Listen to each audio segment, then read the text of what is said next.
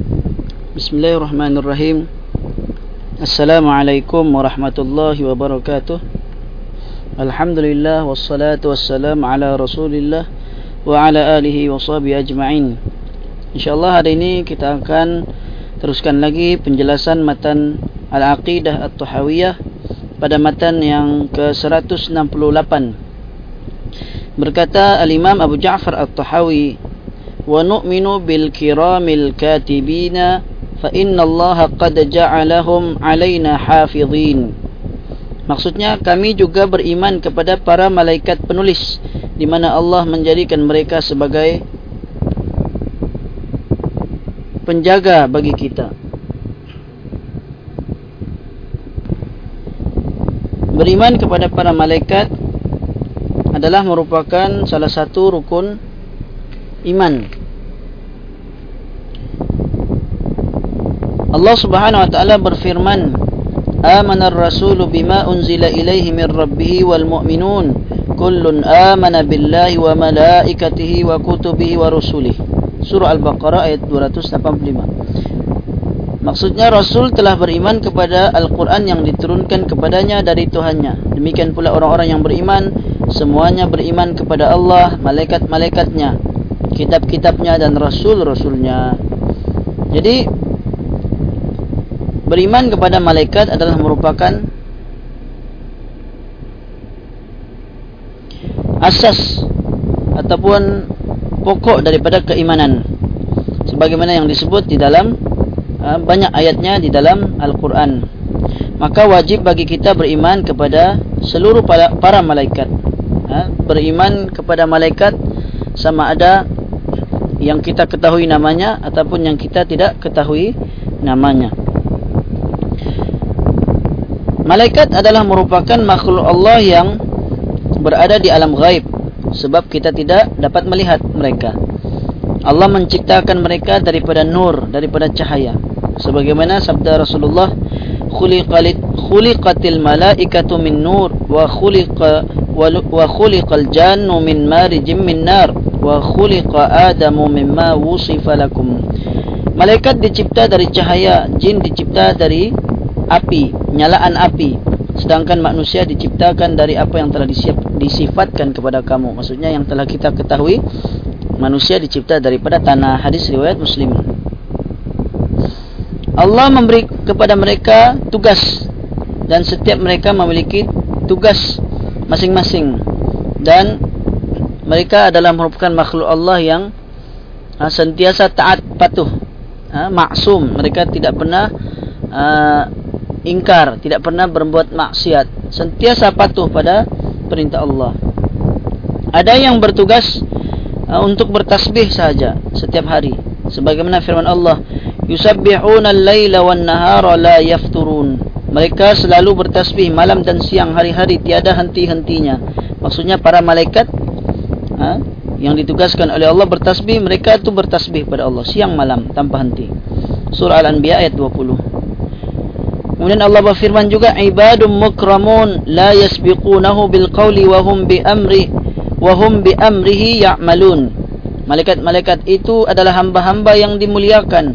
Mereka itu tidak mendahuluinya dengan perkataan. Mereka mengerjakan perintah-perintahnya. Surah Al-Anbiya ayat 26 hingga 27. Ha, maksudnya Allah mengatakan mereka ini tidak pernah mendahului dalam ucapan, tidak pernah ha, melawan kata lah. Ha, sebagaimana manusia ataupun jin. Manusia dan jin mereka ada nafsu. Maka mereka ada yang taat ada yang bermaksiat. Berbeza dengan para malaikat. Di antara malaikat ada yang ha, diberikan tugas sebagai ha, menjaga manusia. Al-hafazah ha, al-hafazah mereka yaitu ha, para malaikat Allah yang ditugaskan untuk menjaga anak cucu Adam serta amal perbuatan mereka. Setiap manusia memiliki empat malaikat yang menjaga siang dan malam. Jadi setiap kita ada empat malaikat. Ha? Yaitu satu yang eh, dua yang menjaga, uh, kemudian satu menjaga di sebelah kanan, satu lagi di sebelah di sebelah kiri. Yang di sebelah kanan menulis kebaikan, yang di sebelah kiri menulis keburukan. Firman Allah, "Ma yalfidhu min qawlin illa ladaihi raqibun 'atid." Tiada suatu ucapan pun yang diucapkannya melainkan ada di dekatnya malaikat pengawas yang selalu hadir. Maksudnya ni kalau kita sebut raqib dan atid. Maksud raqib atid ini adalah merupakan sifat dia. Ada ulama kata bukan nama malaikat. Cuma kita biasa telah diajar uh, raqib dan atid itu nama bagi malaikat. Ha? Malaikat penjaga sebenarnya. Jadi ada dua malaikat yang menjaga di kanan kemudian menjaga di uh, sebelah uh, kiri uh, yang di kanan mencatat kebaikan yang di kiri mencatat keburukan manakala dua lagi ada di uh, dan dua orang lagi atau dua malaikat lagi ada di depan dan ada yang di belakang yang menjaga kezaliman uh, ke, terhadap dirinya. Dan itu uh, selagi mana Allah menetapkan dia masih tetap terus hidup. Berdasarkan firman Allah Subhanahu wa taala lahu mu'aqibatun min baini yadayhi wa min khalfihi yahfazunahu min amrillah. Bagi manusia ada malaikat-malaikat yang selalu mengikutinya bergiliran. Ya, berganti-ganti. Ha, di depan dan di belakang. Mereka menjaganya atas perintah Allah. Jadi ada empat malaikat. Malaikat jaga di kanan di kiri dan di depan serta di belakang. Para malaikat melindunginya dari bahaya-bahaya dan tatkala ajalnya telah tiba para malaikat itu membiarkannya. Maka apa yang telah Allah tetapkan untuknya pasti akan menimpanya dan kita beriman kepada perkara tersebut jika kita imaninya maka kita seharusnya malu terhadap malaikat yang mulia sehingga kita tidak melakukan amal perbuatan yang buruk atau uh, dan juga tidak berbicara dengan ucapan yang batil kerana semuanya itu dituliskan untuk kita. Jadi jika kita yakin bahawa ada malaikat yang menjaga Ha, ini di samping uh, malaikat yang lain lah seperti yang kita telah ketahui ada malaikat yang menurunkan wahyu seperti malaikat Jibril dan menurunkan wahyu ini tidak hanya malaikat Jibril ada juga malaikat lain yang kita tidak ketahui nama dia. Kerana malaikat adalah merupakan makhluk Allah uh, tentera Allah yang paling ramai. Uh, ada dalil-dalilnya tapi insyaallah mungkin uh, apa di dalam kitab ni ataupun di dalam penjelasan ringkas ini tidaklah dinyatakan.